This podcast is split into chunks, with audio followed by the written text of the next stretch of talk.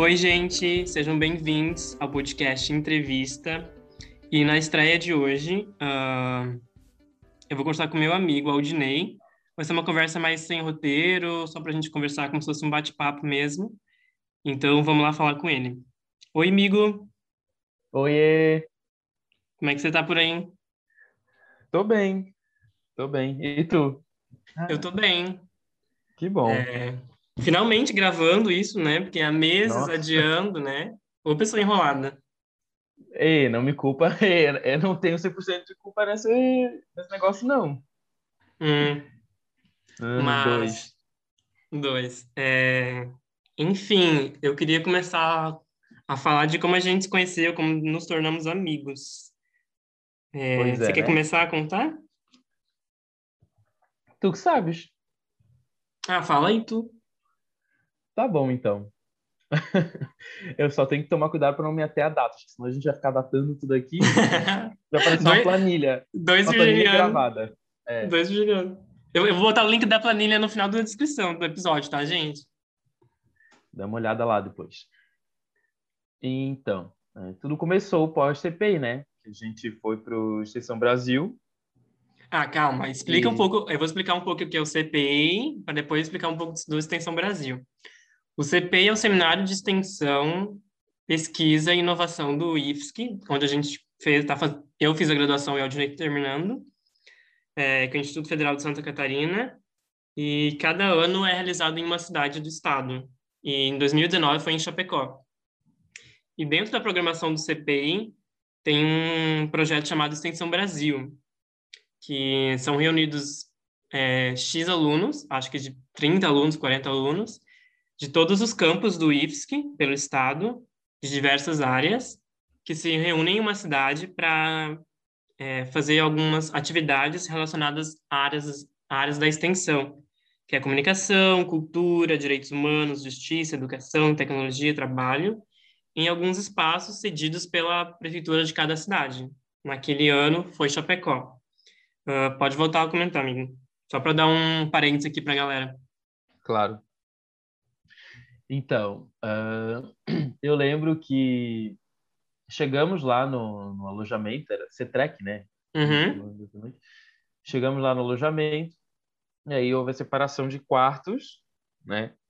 Quando eu fui olhar assim, eu pensei, quem está no meu quarto está aqui? Tomé e Renan eu pensei, nossa senhora, onde eu fui me enfiar? Tomé, ele era o coordenador, né? Então eu já tinha, já pensei, né? Putz, vai ser aquela coisa muito regrado. Renan, quem que é Renan? Eu olhei assim, uma POC assim, uma maleta. Falei, Ih, pelo menos é viado. Peguei, beleza, ok. Não me animei muito, né? Aí chegando no quarto, tu me pergunta no meu curso, né? Fica lá uhum fazendo aquelas perguntas iniciais e tal. Né? Beleza, ok. Aí, acho que, acho que ah, teve uma oficina, não sei, eu não lembro qual exatamente foi a oficina. A gente fez uma lá nos primeiros dias juntos, né? Alguma que eu não lembro exatamente qual era, tu também com certeza não lembra. uh, então, a gente começou a se, a se aproximar, né? Acho que pela questão de estar no mesmo quarto e algumas coisas começaram a acontecer que geraram comentários, né? E como a gente acabava no final do dia estando juntos no mesmo local, a gente acabava comentando, né? E, e aí começou também a proximidade com a galera do, do teu campus ali, né? Enfim, daí foi se, se consolidando de certa forma. Mas a gente a gente se aproximou mesmo assim, foi foi pós, né? Foi, foi, foi pós. Foi, foi pós, foi, foi a pandemia, na verdade, né? Aquela aquela coisa da gente conversar todos os dias e tem que contar uma coisa, ah, aconteceu tal coisa, putz, tem que ir lá contar pro Renan, ou deve acontecer isso contigo também. Sim. né? Uma coisa de, de, de dia a dia que, que acabou se, se fortalecendo, né? O que não aconteceu com... É normal, né? Não acontece com todo mundo, né? Acontece com um com o outro. Mas acho que foi isso, né? Não vou detalhar muito, que senão a gente vai ficar duas horas aqui conversando sobre proximidade de Extensão Brasil. Mas eu lembro de um episódio em específico da no Extensão que a gente se aproximou muito, que foi naquela, naquela interação que a gente fez do grupo mesmo, de acho que era duas verdades, uma mentira, não sei. E depois a gente ficou conversando, e toda noite a gente meio que ficava. Uma galera ia dormir e, e o resto ia, ficava conversando, jogando, Sim. então acho que teve uma ligação nisso não, também. Sim, com certeza. Não, aquelas brincadeiras foram. Cara, só de me lembrar me dá vontade de rir, assim, porque, sim, ela. Foi, foi a partir dali, né? Que a gente, a gente se juntou para começar a zoar pessoas, a né? Aquela coisinha de panelinha mesmo, né? Porque foi o que aconteceu, uma panelinha, né? Sim.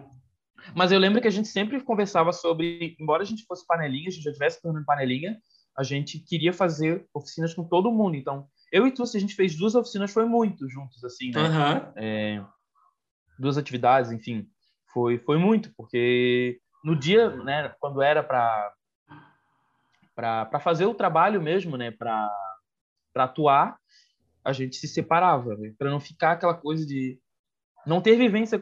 A gente sempre queria pensar, né, em empresar pela vivência com outras pessoas, né? e não só Sim. ficar entre a gente. É, eu lembro, eu lembro de outro, outro tópico nesse mesmo assunto, que quando a gente pegava o ônibus para ir para a cidade, né, em Chapecó, ou na volta, a gente é, não sentava junto porque a gente queria conversar com outra pessoa do lado. Ah, como é que foi seu dia de oficina? Você vai para onde hoje? Sim, sim, sim, sim. Sim, é porque a gente sabia que no final do dia a gente ia estar no mesmo quarto, ou a gente ia se juntar lá no, no alojamento, né? Para poder fofocar. porque sempre tinha alguma coisa que acontecia, né? Com certeza. E depois acho que foi a aproximação natural mesmo, assim, de fazer aniversário próximo. É, a gente sempre. Eu ainda estava morando em Palhoça ainda, então a gente se reunia às vezes em Floripa com a galera ali, mais, mais panelinha nossa. Aí depois veio pandemia e veio essa coisa mesmo, de ah, aconteceu alguma coisa, vou contar para o Odinei, vou contar, contar para mim, enfim. E tá indo aí, né? Vai fazer Sim. dois anos aí. Pois, meu Deus, verdade, né? Passa rápido. Verdade. Sim. Tá, amigo. Uh, nesse projeto do Extensão, tu levou uma proposta de intervenção é, para fazer bolo, pão, sei lá, né? Explica melhor isso aí. Sim, exatamente, né? É, a minha, essa é minha proposta de, de intervenção, porque para a gente ser selecionado para o Extensão Brasil, tinha alguns requisitos, né? Um deles era ter que escrever uma proposta de intervenção, né? Para que a gente pudesse aplicar na cidade em que a gente fosse passar esses 10 dias, atuar, enfim. Então, eu levei um eu levei uma proposta é, relacionado ao empreendedorismo e independência financeira das mulheres uh, a partir de produtos da panificação. Né? Ou seja, a minha proposta era levar é, o, o conhecimento, né, levar a técnica, explicar para elas, era focado para mulheres, né, porque às vezes em Chapecó talvez não aconteça tanto, né? Não é uma estatística que eu tenha muita noção. Mas eu já tinha aplicado um projeto semelhante a esse, né? Não era exatamente esse, mas a partir desse projeto anterior foi que eu cheguei nesse, né? Com a mesma oficina de, de pães no ano anterior, numa outra cidade que a gente foi, também num, num outro projeto de extensão. E lá eu percebi que muitas das mulheres elas não trabalhavam fora, que trabalhavam no marido né? Enfim, elas ficavam em casa cuidando dos filhos, enfim. E aí eu pensei, né? Essas mulheres, às vezes, não que elas, elas não ficam desocupadas, obviamente, porque quem, quem trabalha em casa, né, trabalha. Trabalho em casa nunca se falta, né? Então, mas eu pensei, eu acho que elas não precisam ficar dependentes financeiramente dos maridos. Então, a partir daí, elas podem usar da, da, da planificação de algo da minha, da minha área para elas poderem elas poderem atuar também de certa forma. Então, voltando a, a, o projeto, a proposta. Então, a partir do produto de planificação, eu ia lá, eu, eu através dessa, dessa proposta, esse projeto, eu ia lá e, e explicava para elas a técnica, né? Era uma oficina prática, né? Então, eu, eu levava os ingredientes, botava lá, montava tudo, e explicando como é que se fazia. Era uma aula prática, né? uma aula demonstrativa, na verdade, que elas não faziam. Quem fazia era eu, elas ficavam assistindo. Então, eu explicava a técnica, né? como é que como é que se fazia, todo, todo, todo o processo do início até o final. né? E no final tinha degustação.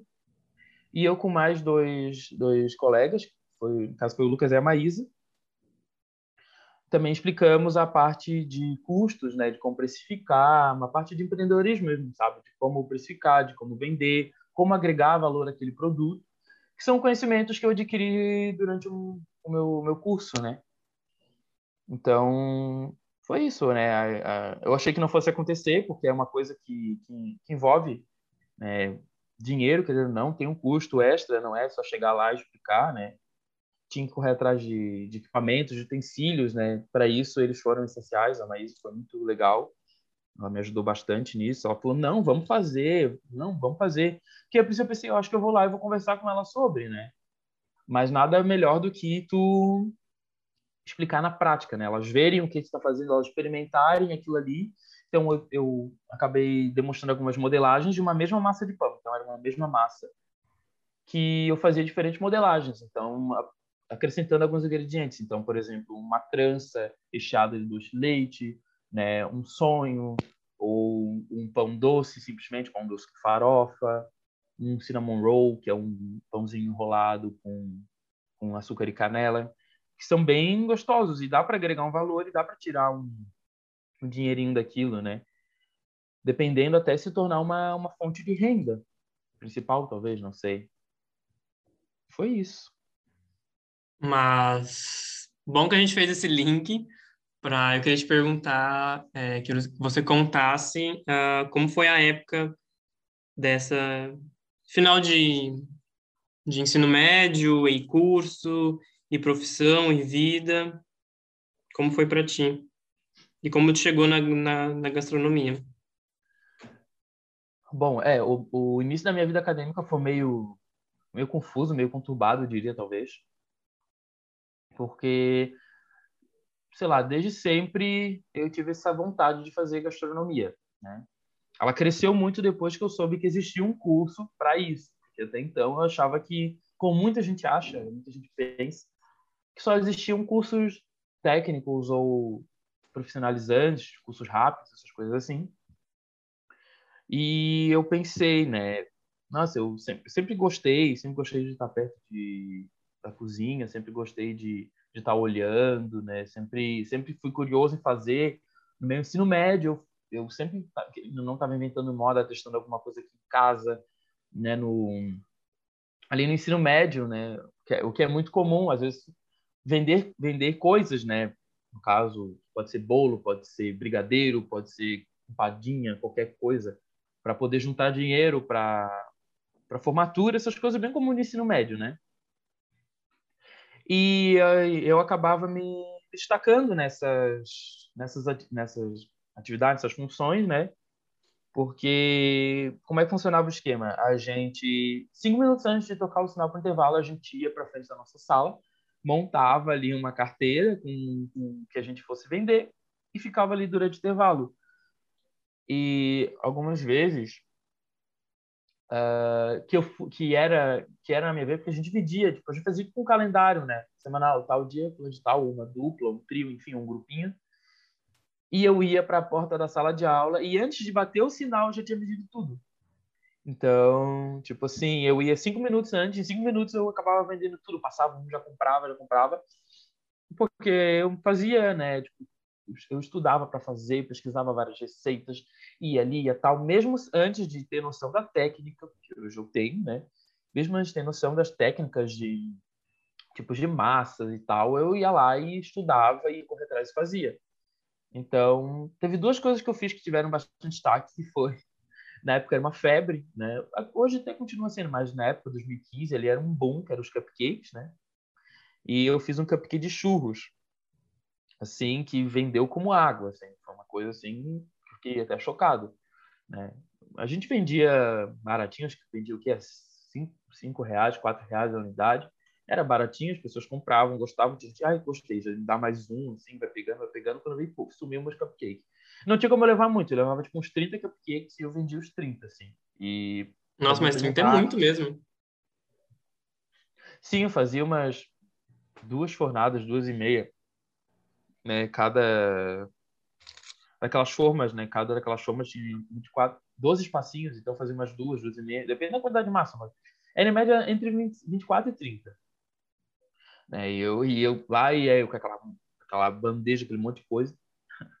Acho que eu fiz um de limão uma vez também, mas os que mais destacaram foi os churros e um bolo de brigadeiro que eu fiz, né? Tá, mas só, um, só uma pergunta aqui. É, na escola, eles não tentavam barrar essas coisas? Porque em alguma escola que eu que a gente tentava fazer isso, tinha tipo assim, ah, não pode vender coisas, ou não pode vender coisas que a cantina vende, um rolê assim.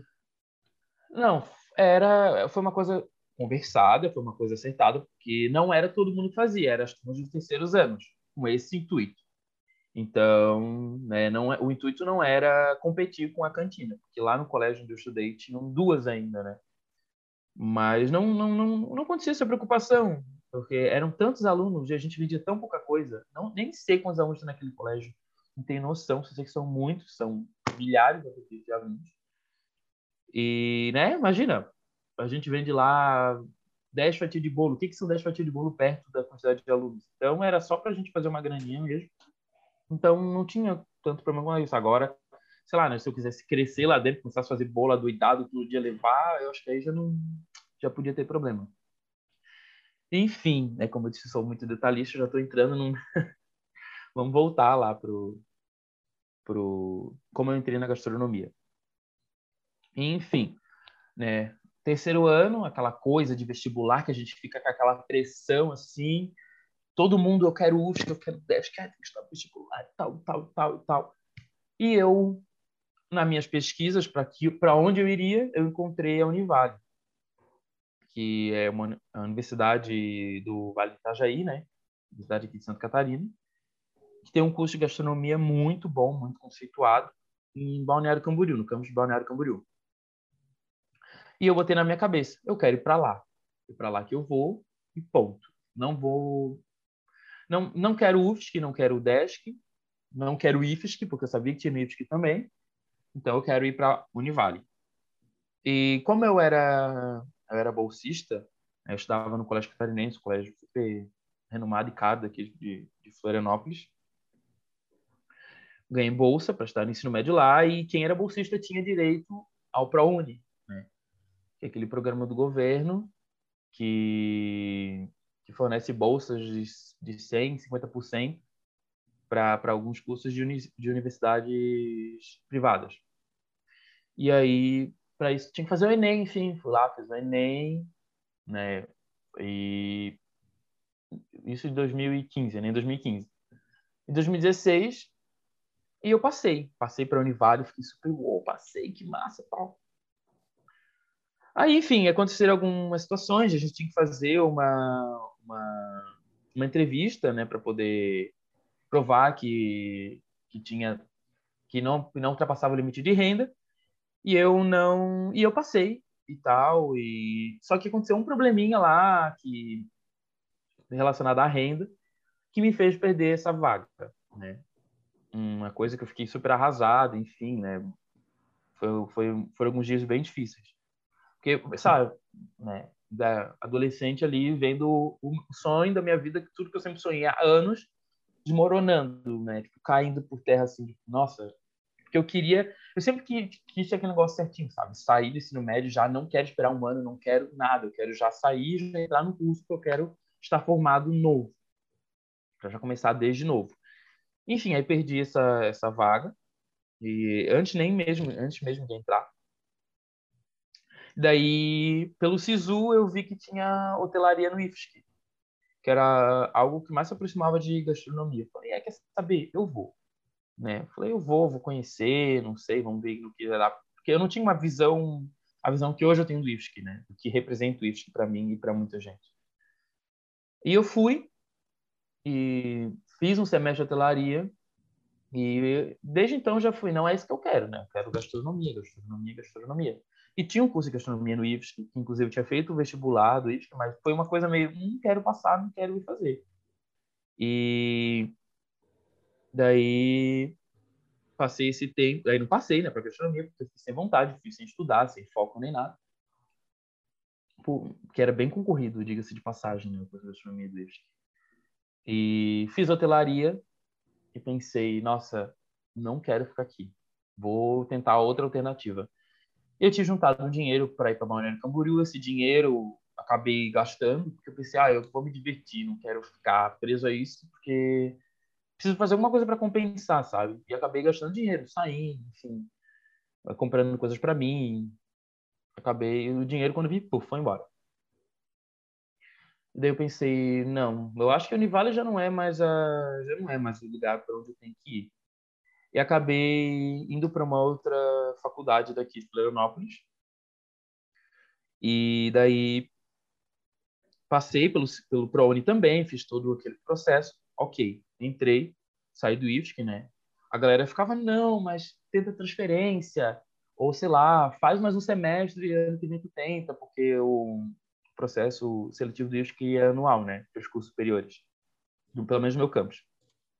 Eu falei, não, não quero, não quero, vou sair. Cancelei minha matrícula e fui para essa outra faculdade.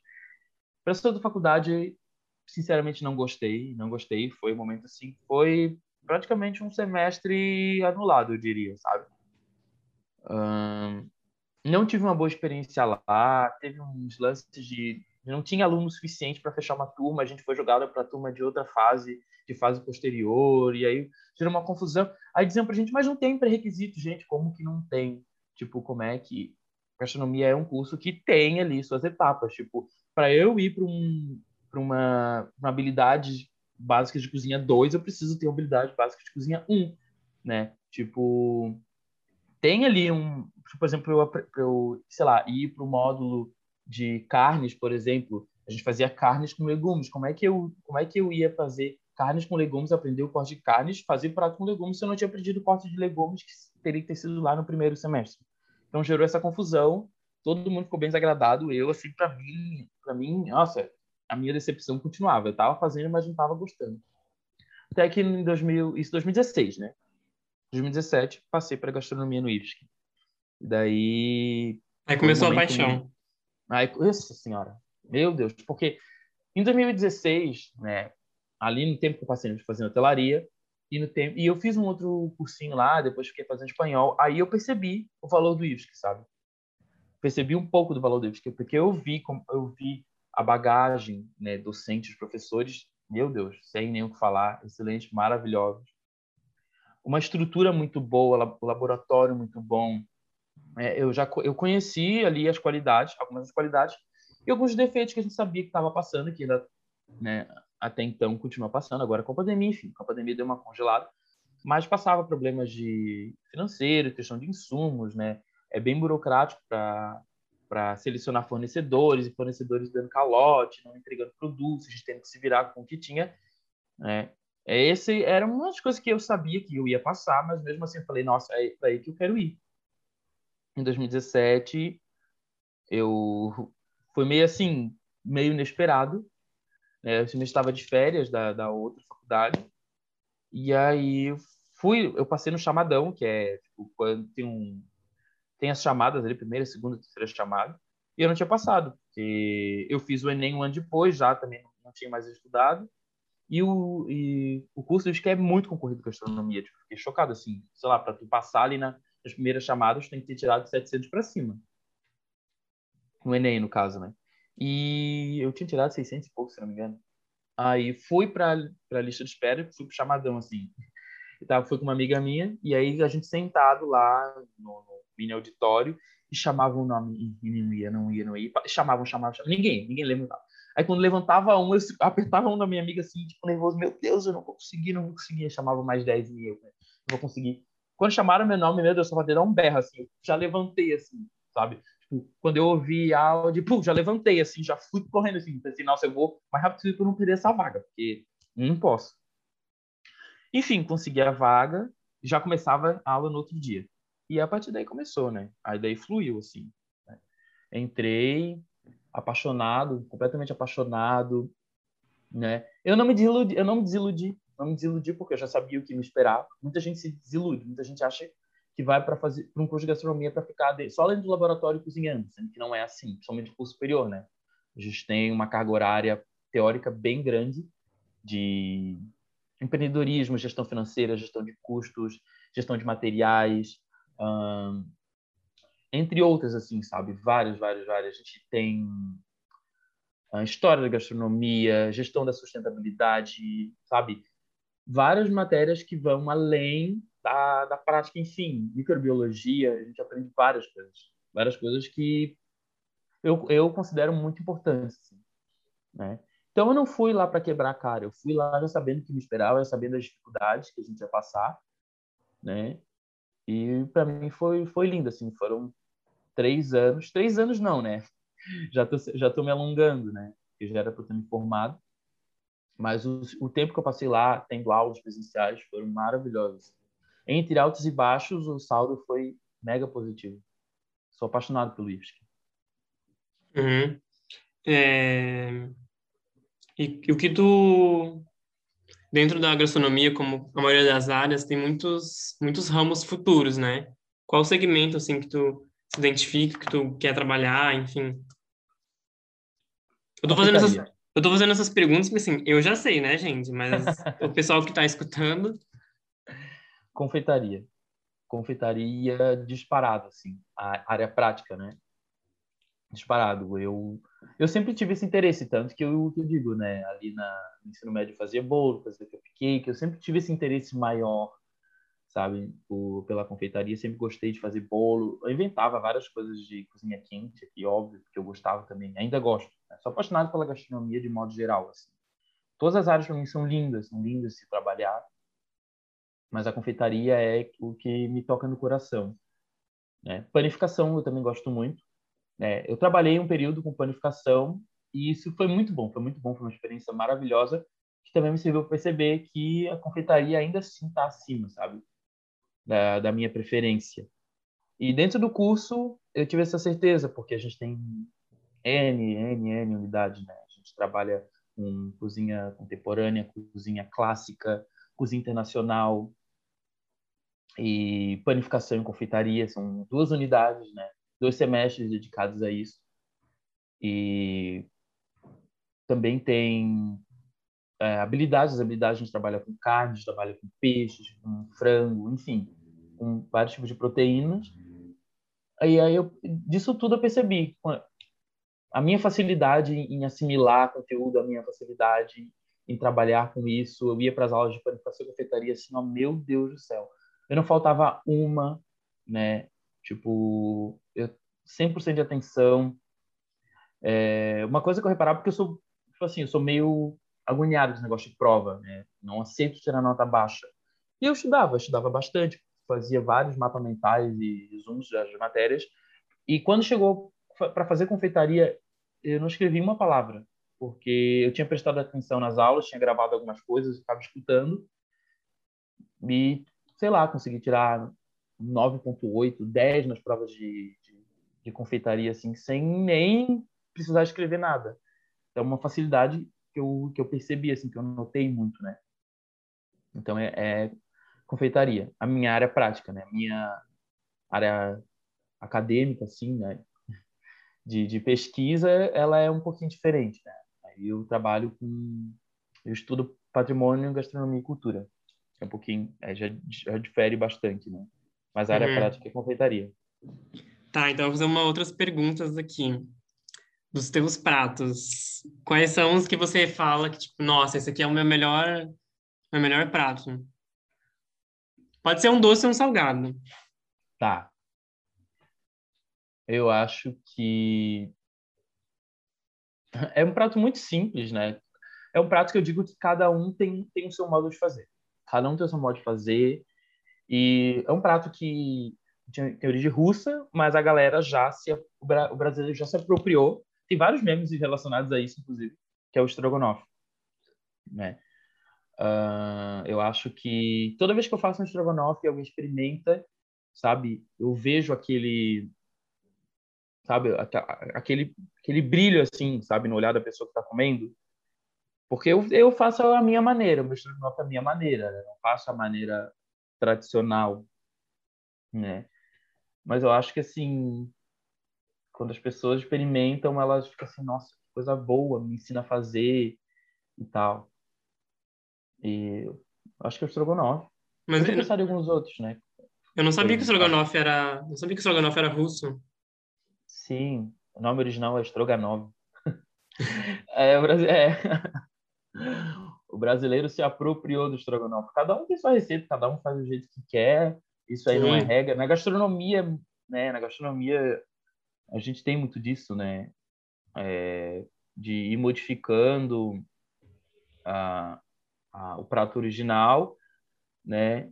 Só que, claro, né, muito, às vezes a gente tem que modificar o nome também. Enfim, é uma discussão que a gente tem dentro da gastronomia que eu não vou entrar aqui agora, né? Não, mas é outra, outra coisa que, falando nesse top, nesse, nesse linha de raciocínio de modificação, é, eu acho interessante, porque, assim, falando assim, questão Brasil, da gente ser um país enorme, continental, é, às vezes um ingrediente que aqui para a gente no Sul é essencial nessas coisas, a galera lá do Norte usa outra coisa, e fica outro estrogonofe. E às vezes a carne, o tipo de frango que eles usam no Nordeste é outro. Então eu acho muito interessante essa, essa diferenciação. Sim, total, total. Tem um prato que é o mocotó, o mocotó, que é um prato que ele está espalhado por algumas regiões do Brasil, né? Acho que, se não me engano, tem cinco tipos de mocotó. A Renan tá fazendo sinalzinho de, de, negativo, que não gosta, eu também não gosto. Não, não, gosto da textura, mas é um prato super rico, super saboroso e tal. E, e ele tem diferentes tipos de mocotó. É, é uma pesquisa que a gente tem dentro disso, né? Do, dos mocotós. Tem um mocotó aqui de Florianópolis, que é o mocotó do morro, enfim, ele gerava inclusive renda e tal, é um mocotó, e ele é diferente do mocotó do Rio de Janeiro, que é diferente do mocotó da Bahia, que é diferente do mocotó do Rio Grande do Sul. Então, em cada local, né, vai se modificando, todos são mocotós, todos são mocotós. Mas ele vai se modificando, né? Vai se modificando, não é uma coisa engessada. O mocotó tem que ter isso, isso, isso, isso. Claro, né? O mocotó tem que ter o mocotó, que é o tendão da, da pata da, da vaca, enfim, né? Tem que ter, senão não é mocotó. Mas essa, essa adaptação, ela, ela acontece bastante. Acontece bastante com, com diversas preparações. E o meu prato, né? Continua. O doce agora. O doce, meu prato doce. Cara, eu acho que é uma coisa que eu tenho feito muito agora. Inclusive, eu tenho tenho profissionalizado, tenho comercializado, que são os brownies. Acho que né, é, um, é algo que eu faço que, que eu tenho, que pessoas, né, uma quantidade maior de pessoas têm experimentado. É porque geralmente quando eu faço sobremesas, né, é para alguém aqui de casa, que vem aqui em casa visitar, ou são para os meus amigos, então, né. Mas eu acho que o brownie, pela quantidade de elogios que, que eu recebi, assim, é coisa que eu tenho feito melhor. Uhum. Mas, eu... ai, eu acho Pode que é. é. Não, acho que é tá, é e, um, e um prato que para você, você acha que, que você faz ele mais ou menos, que poderia ser melhor? Um prato que eu faço mais ou menos, que ele poderia ser melhor. Deixa eu ver. Cara, eu acho que o meu feijão. Eu gosto, eu gosto do meu feijão. Né? Feijão é uma coisa muito particular, cada um tem o seu também. Né? Eu gosto, eu melhorei bastante na pandemia, assim, o, o meu feijão subiu de escala loucamente, assim, né? Eu fazia um feijão meia boca antes da pandemia. Melhorei bastante, mas eu acho que ainda posso chegar lá, sabe? Eu gosto como meu feijão, penso, nosso feijão gostoso, mas ele ainda não me deu aquele, nossa, é isso aqui que eu é, é isso aqui que eu faço e é isso aqui que vai ficar que eu sempre vou fazer, sabe? Porque querendo não, ele sempre um pouquinho fica um pouquinho diferente do outro, né? até o feijão de uma a mãe de uma amiga minha que ela faz assim que eu fico tipo, nossa, quando fizer esse feijão tu me chama para fazer, me chama para porque é um feijão assim maravilhoso. É, é praticamente uma feijoada com feijão carioca assim, que vai carne, vai bacon, vai, vai carne bovina, costela, charque, vai bacon, vai é, paio, calabresa. Nossa, é um feijão muito bom, muito bom. Queria fazer um feijão igual aquele.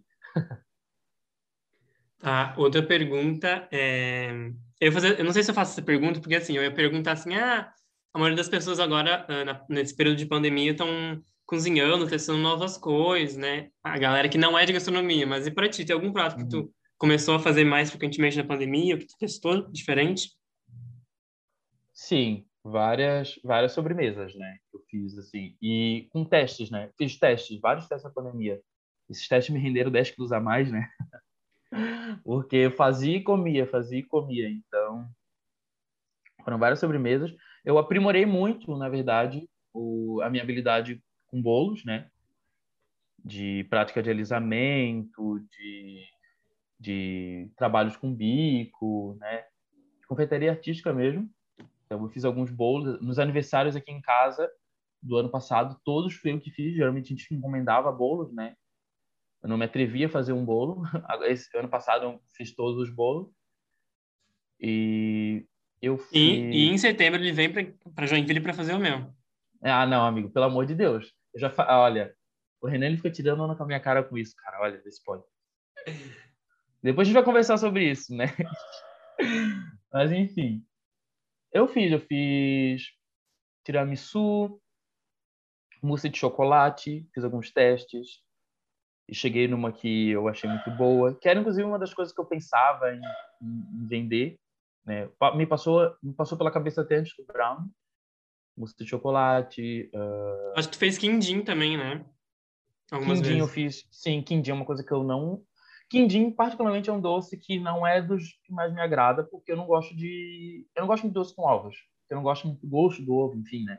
Eu pensei assim, eu vou fazer o meu quindim. Precisei fazer para uma situação, mas eu pensei, eu vou fazer o meu quindim. Eu vou comprar, vamos ver como é que sai. Eu adorei meu quindim, assim, achei, nossa, muito bom. Acho que eu, eu comecei a gostar de quindim fazendo o meu. Posso, pode estar presunçoso? Pode, né? Mas não é isso. É porque ah, não sei, quando a gente faz a nossa própria comida, a gente vê o que está acontecendo, a gente vê o processo ali, a gente confia 100% no que a gente está fazendo, né? Então, foi uma coisa que eu, que eu aprimorei e eu gostei. Né? Eu fiz também uma cheesecakes, algumas aqui também, que é um doce que eu gostava, mas eu não tinha costume de fazer, porque eu não tinha muito tempo, né? Aquela coisa, não tinha muito tempo, era sempre correria de... Era fazer um estágio, do estágio para o uísque, do uísque para casa sua noite, no outro dia já era aquele processo, né, aquela rotina. Eu só conseguia fazer uma coisinha outra no final de semana. E ainda assim, nada tão complexo que me exigisse muito tempo. Mas eu fiz várias sobremesas. Uhum. Mas acho que o que eu mais aprimorei assim foi a questão dos bolos. Olhando na linha, se eu for olhar, né, ali a, o meu a minha nuvem da, de fotos ali, né, meu álbum de fotos, a, a progressão assim, evoluir com, com relação aos bolos. Uhum.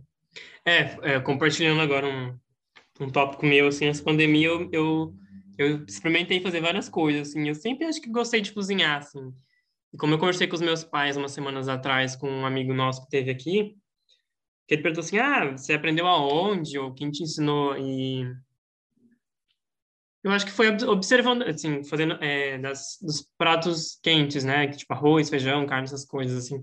Eu acho que eu aprendi muito olhando a minha mãe, assim, porque ela, ela saía para trabalhar, então, quando eu tinha oito, nove anos, eu que fazia já comida e janta e, e almoço. Então, foi isso, assim.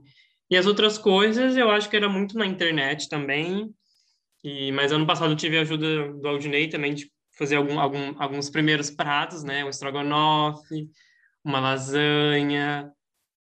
Que a é maionese. A maionese temperada, verde. Que às vezes Olha, eu ainda erro e ligo de novo. Liga de novo. Toda vez que erra, amigo, me ajuda. Amigo, deu errado. O, o conserto deu errado. E... Aí vamos lá, vamos ligar e vamos consertar de novo. Isso. Vamos reconsertar. E, mas eu acho que eu sempre gostei. Acho que gastronomia eu faria um curso, tipo, esse curso de seis meses, um ano, assim, mais pela, pelo hobby mesmo, sabe? Mas eu gosto mesmo, sempre gostei, assim. Uh, eu acho legal, eu gosto de cozinhar. E eu sou bem crítico com as minhas coisas, assim. Toda vez que eu faço algum prato... Tem alguns domingos que eu faço pratos aqui em casa, né? Esse domingo agora eu fiz um frango com molho, sei lá o quê. E eu falei assim, gente, vou dar uma nota 9, porque eu errei nesse... na farinha de trigo. E daí meus pais sempre... Aí os meus pais sempre falam, ai, você é muito crítico com teus pratos, pô, ficou muito bom, mas eu, tipo, igual, tipo, eu fiz um, ano passado uns, uns três estrogonofes, e eu gostei mais do, do segundo, sabe? Então, acho que é bem prática mesmo, igual o negócio da maionese, de eu errar tanto, é porque às vezes eu fico, sei lá, três meses sem fazer maionese, aí quando eu vou fazer, não que eu esqueça, mas eu erro, assim, pela falta de prática, mas acho que nessa pandemia teve, virou meme essa questão de na pandemia todo mundo virou fazer, é, começou a fazer pão e tal, né? Mas pão eu não, não, não fiz, não. Uhum. é, a, a, na cozinha a gente tem que ter muito jogo de cintura.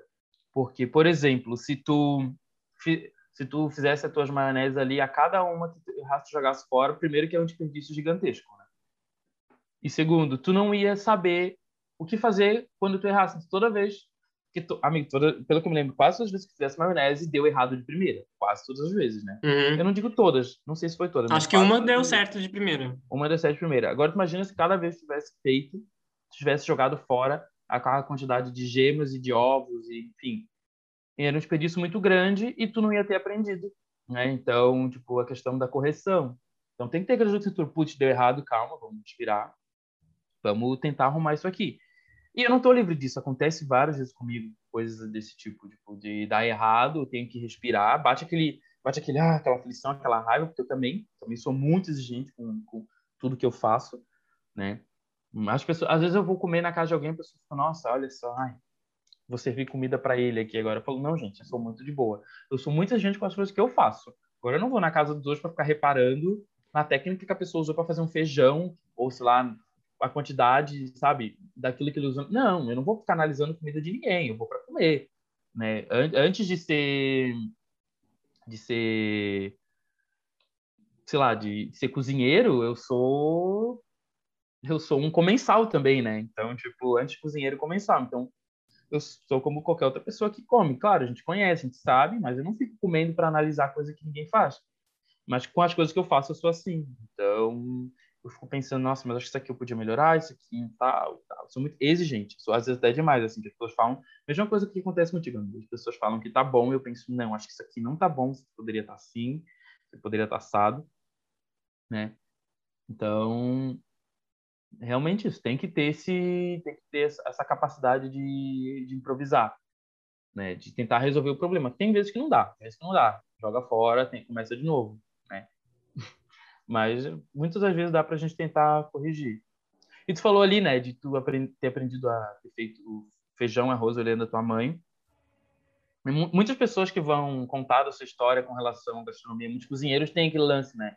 Tipo, da, da, da memória, da infância, da avó cozinhando, da mãe cozinhando, eu do lado, né? Eu ali vendo a mãe cozinhar. Comigo não foi assim, porque a mãe não gosta muito de cozinhar, né? E não, não, não morava com minha avó. Minha avó morava longe, também acho que não tinha costume de cozinhar. Então eu não tive essa referência de família com relação à, à gastronomia, sabe? Não tem aquela história linda, emocionante que tipo amigo como tu vai fazer teu como tu vai fazer teu livro depois de gastronomia e não tem essa história ah eu vou ser sincero né eu não, não vou botar uma historinha que não existe. Não, não tô fazendo nenhuma crítica nenhuma. Não vou fazer nenhuma crítica nenhuma indireta para ninguém. Eu acho lindas essas histórias, super emocionantes, mas não é a minha, né? Não é o meu caso, né? Não vou dizer que eu ficava ali do lado da mãe vendo ela cozinhar. Óbvio, eu observava. Né? Porque, embora a mãe não soubesse cozinhar, ela cozinha bem.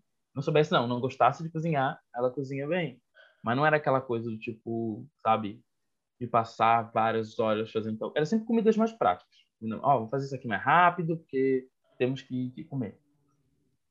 Então, eu não sei exatamente de onde veio, de onde cresceu essa paixão, né?